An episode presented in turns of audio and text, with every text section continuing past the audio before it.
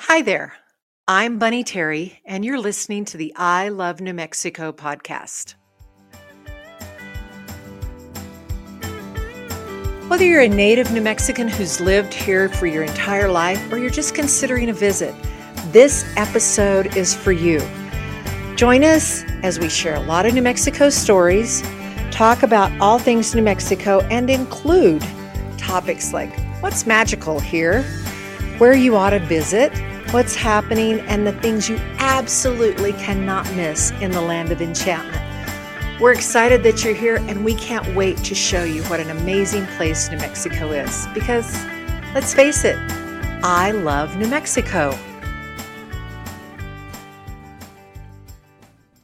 One of the coolest things about this podcast is that I get to meet people that I never would have met otherwise. And I get to talk to people about their passions and especially people who are really passionate about different um, scenes and venues and what's going on in New Mexico. So, um, this morning is no exception. In fact, it's um, I'm talking to somebody who has one of the coolest. I just told him when we were talking offline one of the coolest non-paying jobs in New Mexico. But wow, does it pay off in benefits um, that can't be quantified? I'm talking to Chris Jackson, who is also known as Stoutmeister.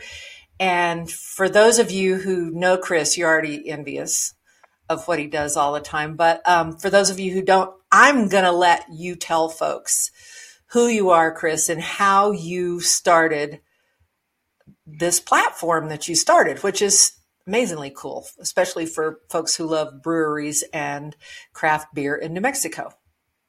Yeah, so um, it was background too. I moved. I, I grew up here in, in New Mexico. I graduated from Sandia High School in '96, um, and I moved back here in 08. And you know, old, old, friends introduced me to new friends. And one night we all went out for one of my newer friends' bachelor parties, and we did a brewery crawl and it's 2011. So back then, you could literally try to hit every brewery in one night.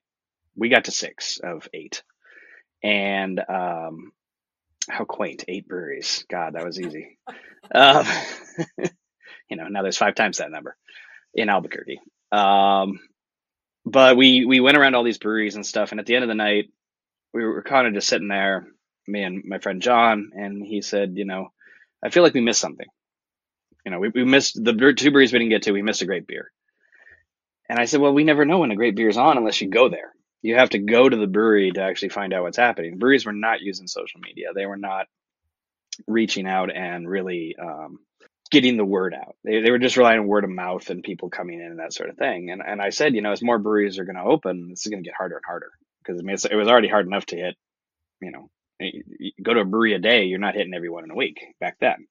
Nowadays, you could try to go to a brewery every day of the month and you wouldn't hit all Um, so we just decided there was a gap in news. Uh, and, you know, like most things, it took a while for us to actually get off our butts and do it. Um, I came up with the name Dark Side Brew Crew.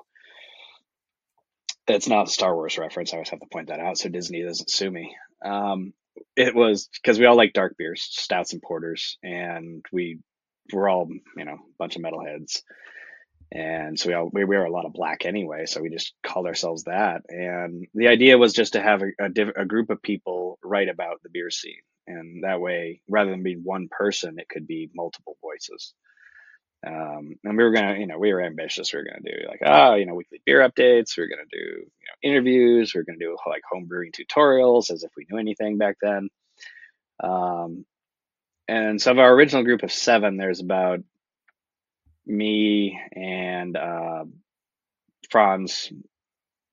Brandon's still here, but the other guys, you know, like life and careers and stuff, kind of took them away. So we, I ended up having to add some other writers, uh, who I now count among my friends, and we, we have never made a, a, profit off this. We've just done it for, just, you know, whatever citizen bloggers for the good of the community. Um, it's just been a sense that you know, even with breweries now using social media with 40 plus in Albuquerque and nearly 100 now in the state, um, it's hard for anyone to go around, you know, Facebook or Twitter or Instagram or whatever and try and see everything that's happening. So we just wanted to still have that centralized news place.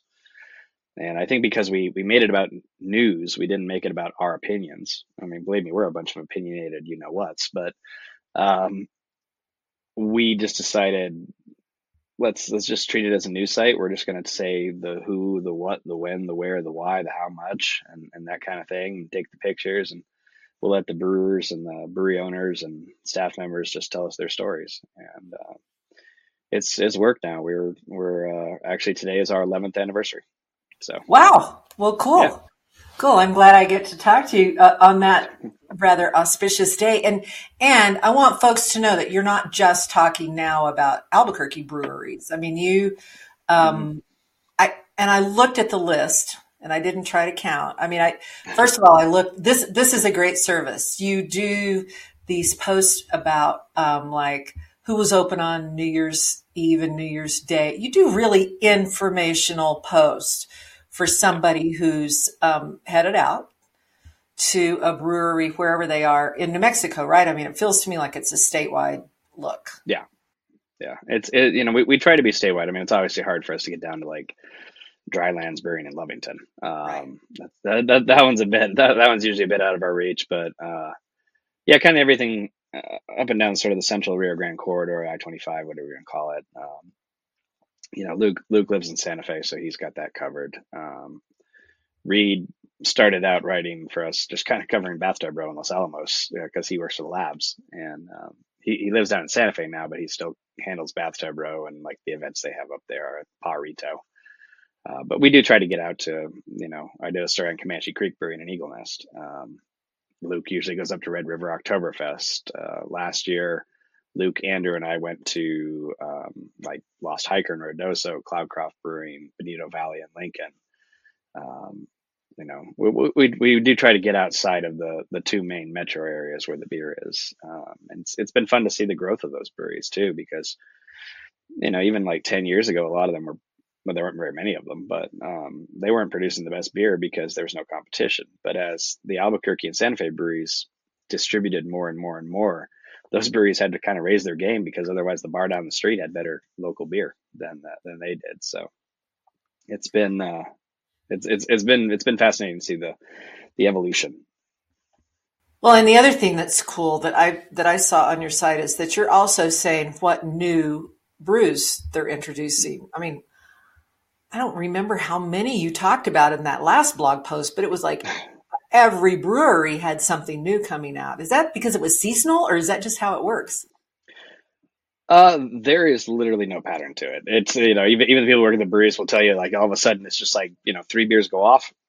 So put the next three on and it, it's just sort of like that. And, and sometimes, yeah, they, they just all surge in together.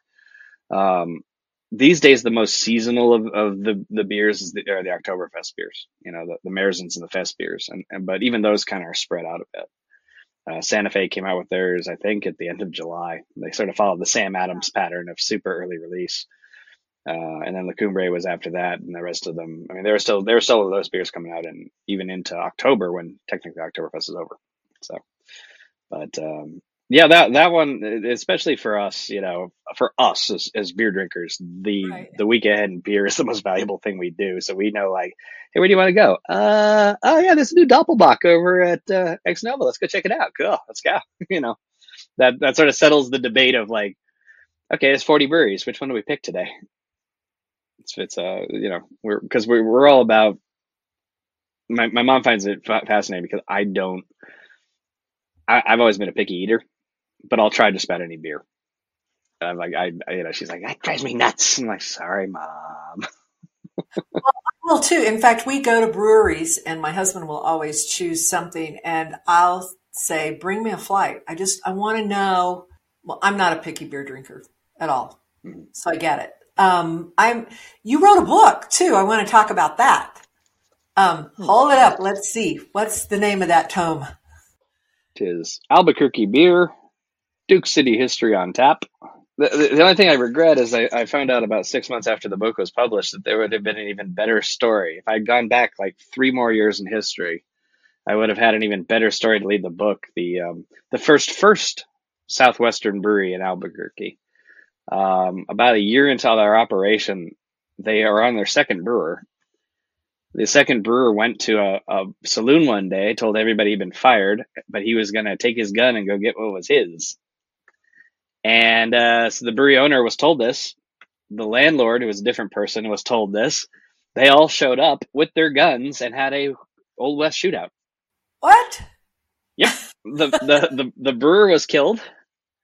Um, and the, uh, the brewery owner and the landlord basically went bankrupt trying to stay out of jail. So what, what year was this, do you think? 1884. And where was the brewery?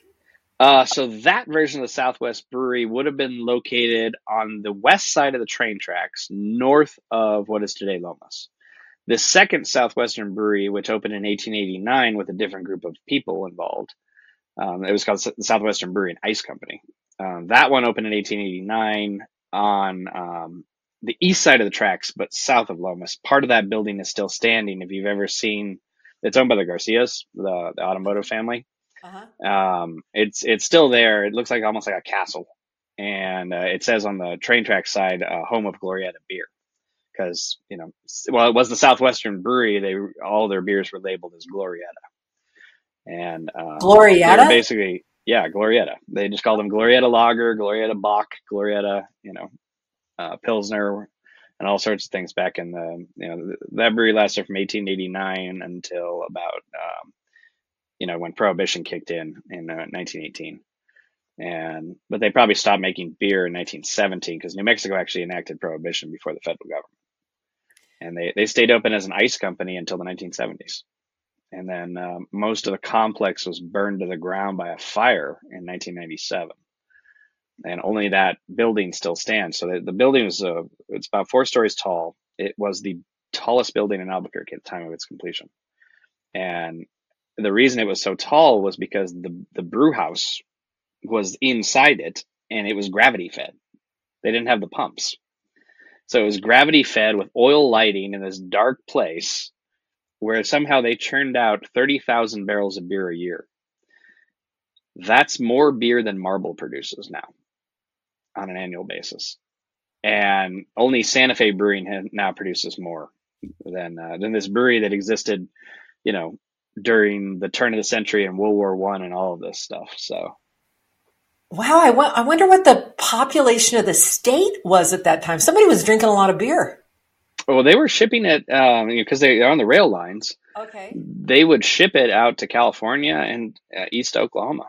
So, I mean, it really was the Southwestern brewery. It was the brewery of the Southwest. Uh, it wasn't until later that um, Coors up in uh, Golden, Colorado became bigger and um, you know, and uh, of course, when Prohibition ended in 1933, everyone was like, "Are you going to start brewing beer again?" And the owners at that time were like, "No," because it had been sold to different owners who weren't involved in the brewing side of things. The original brewmaster, Jacob Loeb, had died in 1907, and then his successor, Otto von Dieckmann, and yes, they were all Germans back then. Uh, he died in 1915. So he he had died before. I, I I never found out the name of who took over as the brewer, the, the head brewer, brewmaster, um, in the last couple of years that it was still here. But by that point, all of the original owners, who had included this family from Pennsylvania, they um, they had sold their shares to all local people. Like the, I believe the former mayor of Albuquerque was at that time was one of the owners of the brewery when uh, wow. when prohibition hit. So, do you when you did your research, did you find that um, a specific group of immigrants brought beer making to New Mexico, or was it just sort of Germans. random? It was Germans.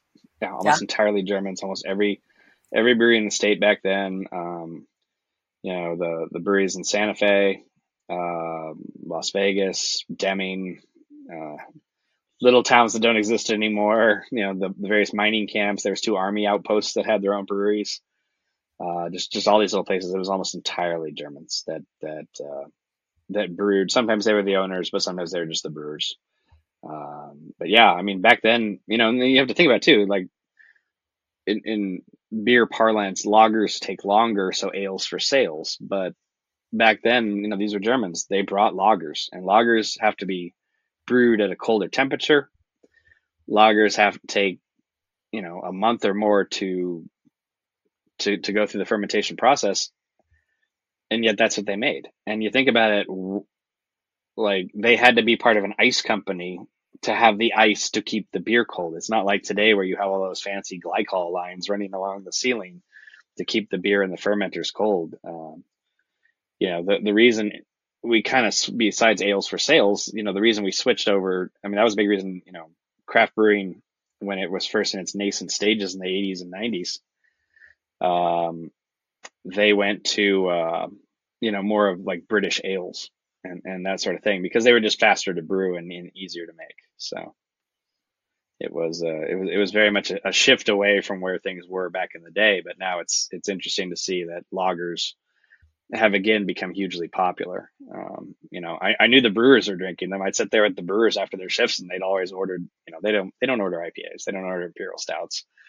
Uh, they don't order like kettle sours most of the time. They, they they order a lager, and that's that's how they they finish their day. And um, I think gradually the public came to realize that too, and I think it's just part of sort of the push of you know, I want to have a beer, but I don't want to be like afterwards going, oh man, that hit me hard. right, yeah. right. Um, so so I'm curious about the how the book. I mean, were you doing were you doing this other thing and you got interested in the history, or did you always think I want to write this history book about beer?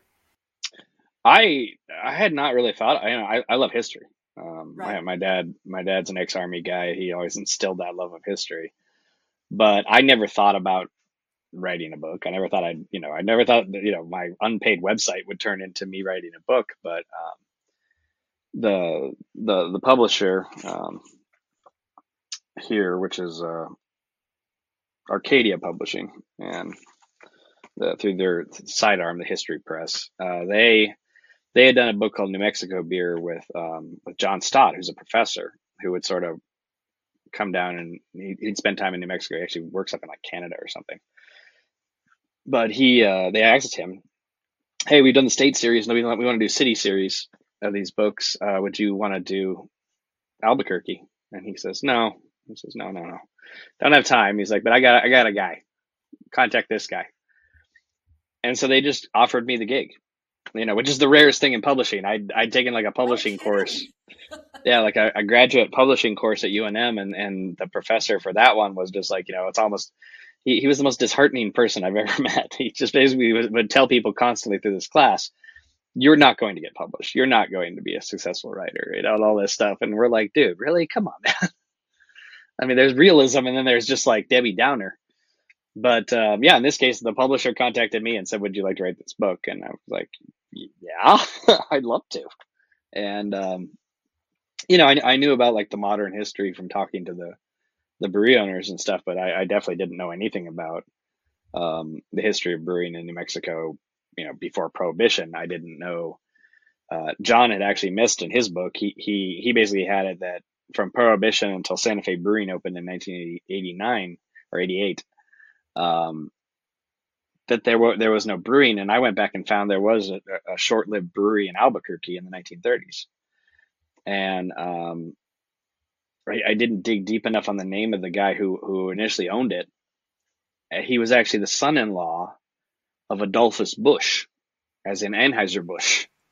Oh wow! That yeah, his son-in-law had and he started a brewery out in San Francisco, and then he he got bought out, and then he came to New Mexico and he he essentially bought this brewery at auction. It, it had lasted a whopping six months. It was just um, called the New Mexico Brewing Company. It opened in 1930, 36, and he bought it in January of 37. I think the bank wanted like twenty five thousand dollars. He ended up paying like seven thousand bucks for the whole thing.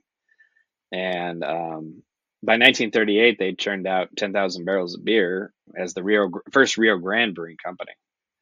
And then in 1939, the the place went under, and so from 89 to or 39 to 88, we didn't have any any beer produced in New Mexico.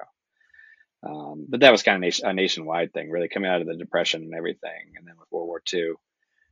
And and the biggest thing was is just that the big beer companies in St. Louis and um, Milwaukee, they owned the lion's share of the refrigerated boxcars that you needed to transport beer in this country. That's really where they cornered the market and so they they became hyper dominant over the entire country. Um, and and yeah, no one no one here made any beer until uh, um, an entrepreneur named uh, Mike Levis. He used to hang out at the Boulder Beer Company in Colorado, and he was just like, "Why, why are there no breweries in New Mexico?" Mm-hmm. And so he he bought Boulder's original brew house and moved it into a an unused horse barn on his property in Galisteo and created the Santa Fe Brewing Company. And um, they, yeah, a lot, a lot, a lot of great stories from uh, from that from that place. Um, I I really lucked out and met their original brewer, Brad Kraus. Uh, he Brad's semi-retired now. He he lives in Panama, and I was out doing research for the book, and I was talking to the owner of Sierra Blanca Brewing mm-hmm. out in Moriarty, and he's like, "Oh, by the way, good timing." I said, "Oh, how's that?" He's like, "Brad Kraus is coming by today." I'm like, "Brad, Panama Brad is here today." He's like, "Yeah, I told him you're going to be here, so he's he, he's he's done to talk for like half an hour." I'm like, "Okay." So super super lucked out because after Brad left Santa Fe Brewing, he came down here and started the first Rio Bravo brewery and restaurant. He was he was their brewer in that place that was down on Central in the middle of downtown. Mm-hmm. And then he went on to um, and the the important guy he hired as his second assistant brewer there is Daniel Jaramillo, who was just one of the cooks at the time. Daniel is now director of brewing operations at La Cumbre and and that's kind of the other fun thing is once you get into that it's just like this guy worked here and this guy worked there and then here and then there and then you know you, you kind of get how all the brewers are very intertwined in how they've come up through uh, through the industry in this town and, and you know some of them obviously date back to the 90s and and then now you have all the young ones now who you know they'll cut their teeth at Marble or La Cumbre and then they'll get a, a head brewing gig somewhere else and so it's it's been really fascinating to see sort of that uh, developmental system of brewers in this town. And, you know, most people are like, "Oh, it's only been going on recently." I'm like, "No, no, no, no, no, no." You know, this guy hired this guy that you've been drinking beer from for years. So that's so cool, and and I, I and I want folks to know that we're going to put a link to where they can find your book. So we'll want to we'll we'll want to put that on the podcast, and I want to read it. But uh, t- so so as uh, our listeners always get in touch and say things like, well, okay, but I, I mean, they look for, uh, you know, I'm, we're, you know, I'm going to be in Albuquerque for two days. Mm-hmm. You know, what should I not miss? And I know that you're just providing news, but if somebody was going to hit, I don't know, I, you know, I like, I like the idea. Isn't broken, uh, isn't bow and arrow the one that's owned by two women? Yes, yes, yeah. Native American women. And and breweries were not um, traditionally started by women, were they? I mean, no, no. Um, you have to go back to like ancient Egypt to find when women wow. actually were the were the brewers and stuff. Uh, yeah, men men just kind of took it over, and even to this day, uh, the you know you go to a, like a, a good sized brewery, you're there out front, you're gonna be like, there's a lot of female employees, and yeah, a lot of them are working as servers and beer tenders and stuff. There's there's a lot who work in like for the bigger breweries with those types of like an office staff. You know, they'll you'll often find like general managers and uh, like sort of PR, media relations, social media, um, sales team. You know, um, but on the brewing side, at the ownership level, there's there's very few. There's very few. It's still um, and this is nationwide and it's it's a white male dominated industry at, at, the ownership level and and really at the brewing on the brewing side of things most head brewers and brewmasters are white guys.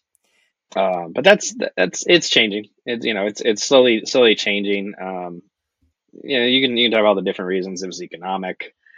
Um, you know just where breweries were located initially you know you look think about portland oregon is it's pretty white um, but I think down, down here in, in New Mexico, it's it's actually I find our you know having been out of state to a lot of breweries, our breweries are far more diverse than um, than others, and I and I think there's a sense of well, yeah, of course they are. Albuquerque's diverse, you know. So there's there's a lot of diversity at, at the brewing level. I I know there's still a push though to get more women in, involved really in the hands-on brewing process than than before. We have a our local chapter of the Pink Boot Society, right. which is sort of a nationwide advocacy and educational group.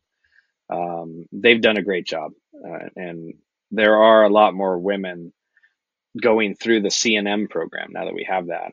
Um, you know, where it's it's almost uh, I'd say I don't know what class this was, but there was a class recently where it was 50 50. So, wait, hang on just a second. I want CNM is the mm-hmm. community college in. Yeah. I don't. I can't. Re, what is what is is that Central New Mexico? I can't remember what. Yeah, Central Central New Mexico. And and they offer classes. Oh yeah, they they have a whole they have a whole brewing program. They actually have hired Antonio Fernandez, who won back to who did almost impossible feat. He won back to back gold medals at the Great American Beer Festival and the World Beer Cup wow. for his Italian Pilsner. You know, same beer, two golds in a row. Um, and, and, he's a fantastic brewer. He's a great communicator. He's he's very he's exactly the kind of guy you look at and you're like, man, I wish I had a teacher like him. You know, when you were growing up or something, or a professor like him in college. And so now he's running their brewing program. So that they've actually built a whole new building there um, on the CNM campus and the main campus on on uh, University and they have a, they have multiple functional brew houses inside now. Um, I'm not sure if they've fired it all up. You know, this has all come together pretty recently, but yeah, they, they basically the students get hands-on experience learning how to brew and stuff. They'll they'll still go to breweries too, with a you know have a day with a different brewer and hear a different perspective. But yeah, essentially we we now have a much like the isotopes of the farm team for the Rockies, we now CNM is now the farm team for breweries where they can actually hire people who've had hands-on experience. You know, it's not like back in the day where, oh yeah, I home brewed in my garage. You know, nowadays it's like, no, I've actually practiced on a, you know, this five barrel system, 10 barrel system. So, um, it's, it's a huge advantage now for our breweries to actually have, have people going through that. And, um, you're starting to see more and more of these, uh, newer employees where it's just like, yeah, yeah, I, I went to CNM, and you're like, cool. You know, it's it, it's it's just a really neat thing that's started developed over the last last few years. Well, and I I think about you know I'm from a small town over near Tucumcari. I'm from Logan, and I just think about you know some somebody's you know just out of high school who doesn't you know everybody doesn't have to go to college, but that seems like a great idea. Go go to what do they call this? Uh, it's it's literally I think they just call it like the school brewing program at, at CNM. Um, and, and, they're actually going to try to expand it now too and include uh, winemaking and distilling. Since we have, you know, we obviously we had a lot of wineries for a long time, and then you know in the last ten years or so we've had the rise of local craft distilleries too. So well, and then yeah. and then we recently had a change in the alcohol laws, which made everybody's life better. I think. I mean, yeah, I, would say to a degree, yeah, the reciprocity laws um, they'd existed between breweries and wineries for a while, uh, which is why like breweries could carry ciders made by wineries and they'd carry some wine and stuff. And you go to a winery and they'd have like a couple beer taps. But yeah, uh, distilleries got added to that too. So now you can get a, you basically pay for like an ex, uh, like an extra license, and um, that gives you the ability to uh, carry New Mexico made spirits. You can't carry like Jack Daniels and stuff without still paying way way more. But you can carry um, you know, left turn distilling or uh, safe, you know, safe houses stuff or Vara or you know, and, and pretty much any any distillery in New Mexico. And now we've actually got, of course, some breweries that have added distilling to their own elements. You know, Tractor Brewing has Troubled Minds Distilling, um, is its its own uh, in-house distillery. So it's it's been it's, it's been a very interesting evolution, and it's certainly beneficial for the people. You know, we all have a couple friends who probably don't like beer, or maybe they've got you know a uh, a gluten issue where they can't drink beer, and it's it's nice for them to have that.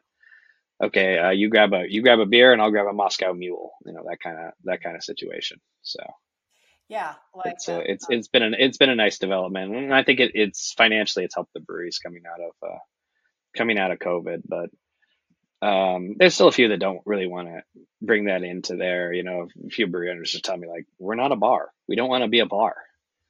And you know, you, will see it at some places where like a line will form all of a sudden because there's a bunch of people who want cocktails. And, um, which is why I think right now places like Little Toad Creek and Safe House are making those, you know, the canned cocktails right. where the, all, all, they do is they pour in a glass over some ice. Here you go. And that, that's, that can kind of keep the speed of things going. So I got to tell you, I love Little Toad Creek. We just we ran into we went to Silver City for something else and and spent like two evenings there because it was it's so much fun. So it's not just it's not just the beer; it's the atmosphere of the brewery itself. So yeah, and I, I think that's been a huge thing for people. The atmosphere of places is is big. Um, you know, we've always said if if the if the brewing breweries didn't have good people running them and and working there and everything else, we would have you know we'd have been like, why are we doing this? Why, why are we wasting our spare time doing this? As we know, we can drink, but why why are we taking the time out to go interview people? So. You know, I think that's that's been a really nice thing about it too. Is uh, the, the breweries, by and large, are really just owned and staffed by just some of the best people you're going to meet in the state. And I think that welcoming environment, that positive atmosphere is another attraction for people. You know, they didn't want to go to the crummy dive bars anymore. They didn't want to go to bouncy clubs and everything. And I think is, you know, for all of us as we've gotten older, you know, I, I started this thing in my thirties and you know, I'm 44 now and I, I, I can't go to bars anymore. It's just like, I, this is not my scene, you know, and I, I much prefer just kicking back on a patio with a, you know, with a nice Pilsner and just watching the clouds roll by. I'm, I'm, I'm old and boring like that now, but I've got my secondary homes all over the country when, when it comes to that sort of thing. So it's, uh, it's, it's a nice evolution of the, the socialization aspect of life too. So. So, so what's coming up? I, I think um, is is Winter Brew. What? Yes. What are some yeah, Winter Brews that people don't want to miss? Uh, so Winter Brew is the next one. That one is on uh, January twentieth. So it's a Friday night in Santa Fe. Um, it's at the uh, the farmers market at the rail yards. So you can take if you want, hop on the rail runner. Um, you'll miss maybe the first hour or so, but you know that's probably you know you not drinking too much because the thing about winter brew is those are big winter beers those are barley wines imperial stouts you can you can and you know you're an extra thousand feet in elevation so yeah it, winter brew can hit you hard so it's okay to take that extra hour take the train up and then the train leaves from uh, the rail yard right as it's ending they basically will end it and just say like hey if you're catching the train head on out there um, so that's really convenient. Uh, it, it's a great event. It, it, gives a lot of the northern New Mexico breweries a chance to showcase themselves alongside the Albuquerque breweries. Um, you know, it, it's we had to do it last year outside because they were still a little worried about COVID. We did it at, at Santa Fe Brewing's uh, at the Bridge. Uh, the music venue has a huge patio out front. Um, but yeah, so this will be the first time back in the farmers market since um, January 2020. Wow. You know, before COVID. Wow and so it, it, it's it's a lot of fun. It's one of our favorites. Uh, after that, I think the next one, oh, uh, the Brewers Guild. Well, we'll have to see. We, we've changed executive directors again at the guild. Um, Ebby, Ebby Edmondson from uh, Rowley Farmhouse Ales. She's she's been their their bar manager for years. She's taking over as executive director now. Um, but I think it's still on on the calendar. No date listed yet. Uh, it used to be in February, then they switched it to March. Is the Stout Invitational. So it's sort of like a mini IPA challenge. Um, just a single tray of stouts, and you get to sample them all. They're numbered, and pick your favorite. Um, it's sort of a no holds barred thing too. You can have imperial stouts, you can have like peanut butter stouts and coffee stouts, and you know anything you can think of can can be on that tray. Um, which was funny because last year La Cumbre won just by submitting regular Malpais Stout, their year-round beer. yeah, and uh, so that that one uh, takes place in, in Los Alamos at Bathtub Row Brewing, um, which greatly expanded their outdoor seating area. So, but they still do it in like three sessions. You know, there's just to give people enough time and space. Um, so we'll, we'll, you know, when the guild tells us when that when they pick a weekend for that one, that's usually a Saturday event that one's coming up. Um, I don't. Uh, there's there's nothing else like set on the calendar yet, as, as, far as like big spring events. You know, it usually takes a, kind of a while for us to get to you know summer season, which usually kicks off with Albuquerque Beer Week at the end of May. Well, and and, um, and folks can find out about what's coming up just by checking your site, right? Yes. Yeah. Oh, yeah. We we, we keep track of every big event like that because you know that's just the you know that that that's almost the easiest who what when where why how much kind of story we can write um, just with these events, and we we do our best to get all the breweries to you know, what are you pouring? Because I. I, I just want to know because you know I want to know like I'm gonna go if there's 20 breweries there I'm like I'm gonna go around what are the you know what are the 10 beers I have to try so um, we, we've got that stuff coming up um, I know for the Brewers, uh, World Beer Cup is in, and uh, the Craft Brewers Conference, those happen together. Uh, that'll be in Nashville this year, so they're already talking up all the hot chicken they're going to go eat. Um, that one moves around. Great American Beer Festival, which is the big fall event, that one's always in Denver. Um, so that'll be, it's usually the first weekend of October. This year it's going to be in September. Um, I don't know why. I guess there's some other event happening in Denver and uh, so that'll be September, and then yeah, and then we'll just we'll kind of see. You know, we had some new beer festivals come in last year. Um, I don't know which ones will be back or not. Between the Great New Mexico Beer Festival, we had like the Enchantment Festival, we had the Brewers and Distillers Cup, which is a brewery fest slash soccer tournament where the breweries created soccer teams and, and played. A few of our friends actually suited up for Quarter Celtic. Wow and and competed for them. Yeah, they they play like in these adult soccer leagues. Um, got that kind of stuff coming up, and then uh, yeah, I mean, there's there's there's all kinds of fun things that'll happen, and you know, and and I like how breweries have become kind of gathering points for other big events. You know, we all watched the World Cup final at uh, Gravity Bound. So that was that was uh, you know sort of a fun way just to hang out with a whole bunch of people and find out that everyone was rooting for Argentina because I guess we all were all Lionel Messi fans. Um, but yeah, you know, there there's always going to be a bunch of things coming up, and the breweries themselves, you know, they're really kind of getting back into the, the groove of having their own fun events um, that come by on an annual basis. Uh, Tractor really went all out again this year for the Stranger Things Arcade Carnival during Halloween. Uh, I know Canteen's already told me they're going to bring back the Drink Beer Save Turtles event, which is an event to help people raise funds to protect endangered turtles across the country. Uh, my mom's Rio Grande Turtle and Tortoise Club was actually there. People were like, "That's your mom?" I'm like, "That's my mom." so, um, yeah, there was a there's there's there's a lot of cool things always happening, and uh, you know, with with the brewery's help, we uh, will always have uh, you know kind of that concise. You know, here's what's going on this week, and then you know individual story breakouts and and those sorts of things, and we've actually got our. Um, I finally, I think I, I finally got everybody who's going to do it got their uh, picks for like favorite beer, favorite festival, favorite you know weird moment of the year kind of stuff, favorite beer trip, the trip they want to take in 2023. Uh, we're gonna have that story run tomorrow. Oh, and, cool! Because uh, that's what I was going to ask yeah. you. I was going to say like, what yeah. what are the top picks? But but instead, I want people to go to to, to your website and sign. Obviously, they yeah. can subscribe, right? Yeah, yeah. There, there's a, there's a little subscription button, um, you know, and you can follow us on uh, Facebook, Instagram, and Twitter. Uh, we'll we'll post updates there. Fa- Facebook tends to be the most uh, what do I want to say? uh, like publicly responsive one. I don't, I don't, know. New Mexicans are really into Facebook. I've talked to beer writers in the East Coast. They're like, no, it's all Twitter. I'm like, it's not here. No. Yeah, we, all we have to look at is like our little stat thing, and it just says like, where do your readers come from? One, the site. Two, Facebook, yeah. and like it's always been that way. But um, yeah, you know, we, we we do our best to uh, to like the breweries utilize social media, keep people up to date, and um, you know, because we want to know these things too. So we figure uh, so do the rest of you, and it's a lot of fun when we all get to kind of do it together and hang out and have some delicious beer.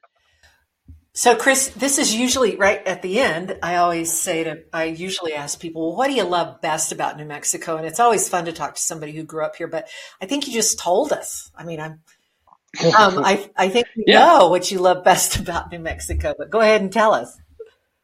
Oh, I, I love the creative spirit and, and, you know, breweries aren't just creative in the sense of the beers they make. They're not just creative in their decor they're creative in these events. They're creative in the fact that other creatives come there. I mean, you think about what breweries have become. For local musicians, without breweries, they would have, you know, a half dozen venues. But with breweries, they've got like another 30, 40, 50 around the state. Local artists don't, you know, well, who's going to go to a gallery? I don't know, but I hung up my art at this brewery and people bought my art. People want to see the art you know you, you think of just all these different things you know um, uh, tonight, actually, I think is uh, Tractor's um, poetry and beer night. Poets get to come hang out at Tractor. You know, we've we've had our poet laureates here in Albuquerque. They go perform at Tractor, and you just think about it over and over again. Breweries have become these creative hubs for for people beyond just the those that make the beer, and I think it's a wonderful expression of all things local in our state. And every time there's a local market, and it's just all these local vendors and artists and creators, and they they've all come together at these places, and I think it it hammers home the you know the support local. I think more than more than almost anything else we can do, short of the farmers markets, this is the breweries have become the local hub, and it's it's a beautiful thing to see, and um, it just reminds us that through all of that, and I work at a TV station now, so I hear all about the bad parts of our state, but I think in, in a weird way, the breweries have become an example of what's good here, and um, I I just I just love that they bring people together and you know just say hey you know life's short. Let's have some fun.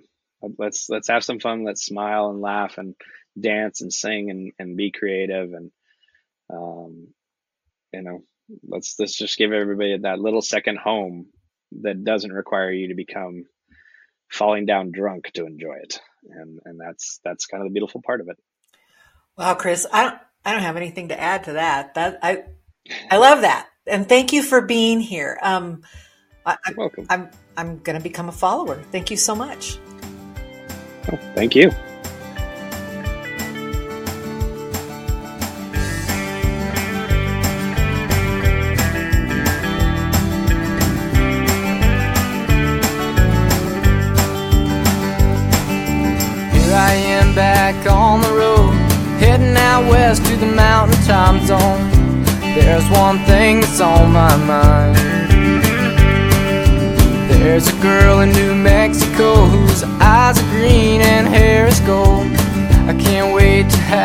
by my.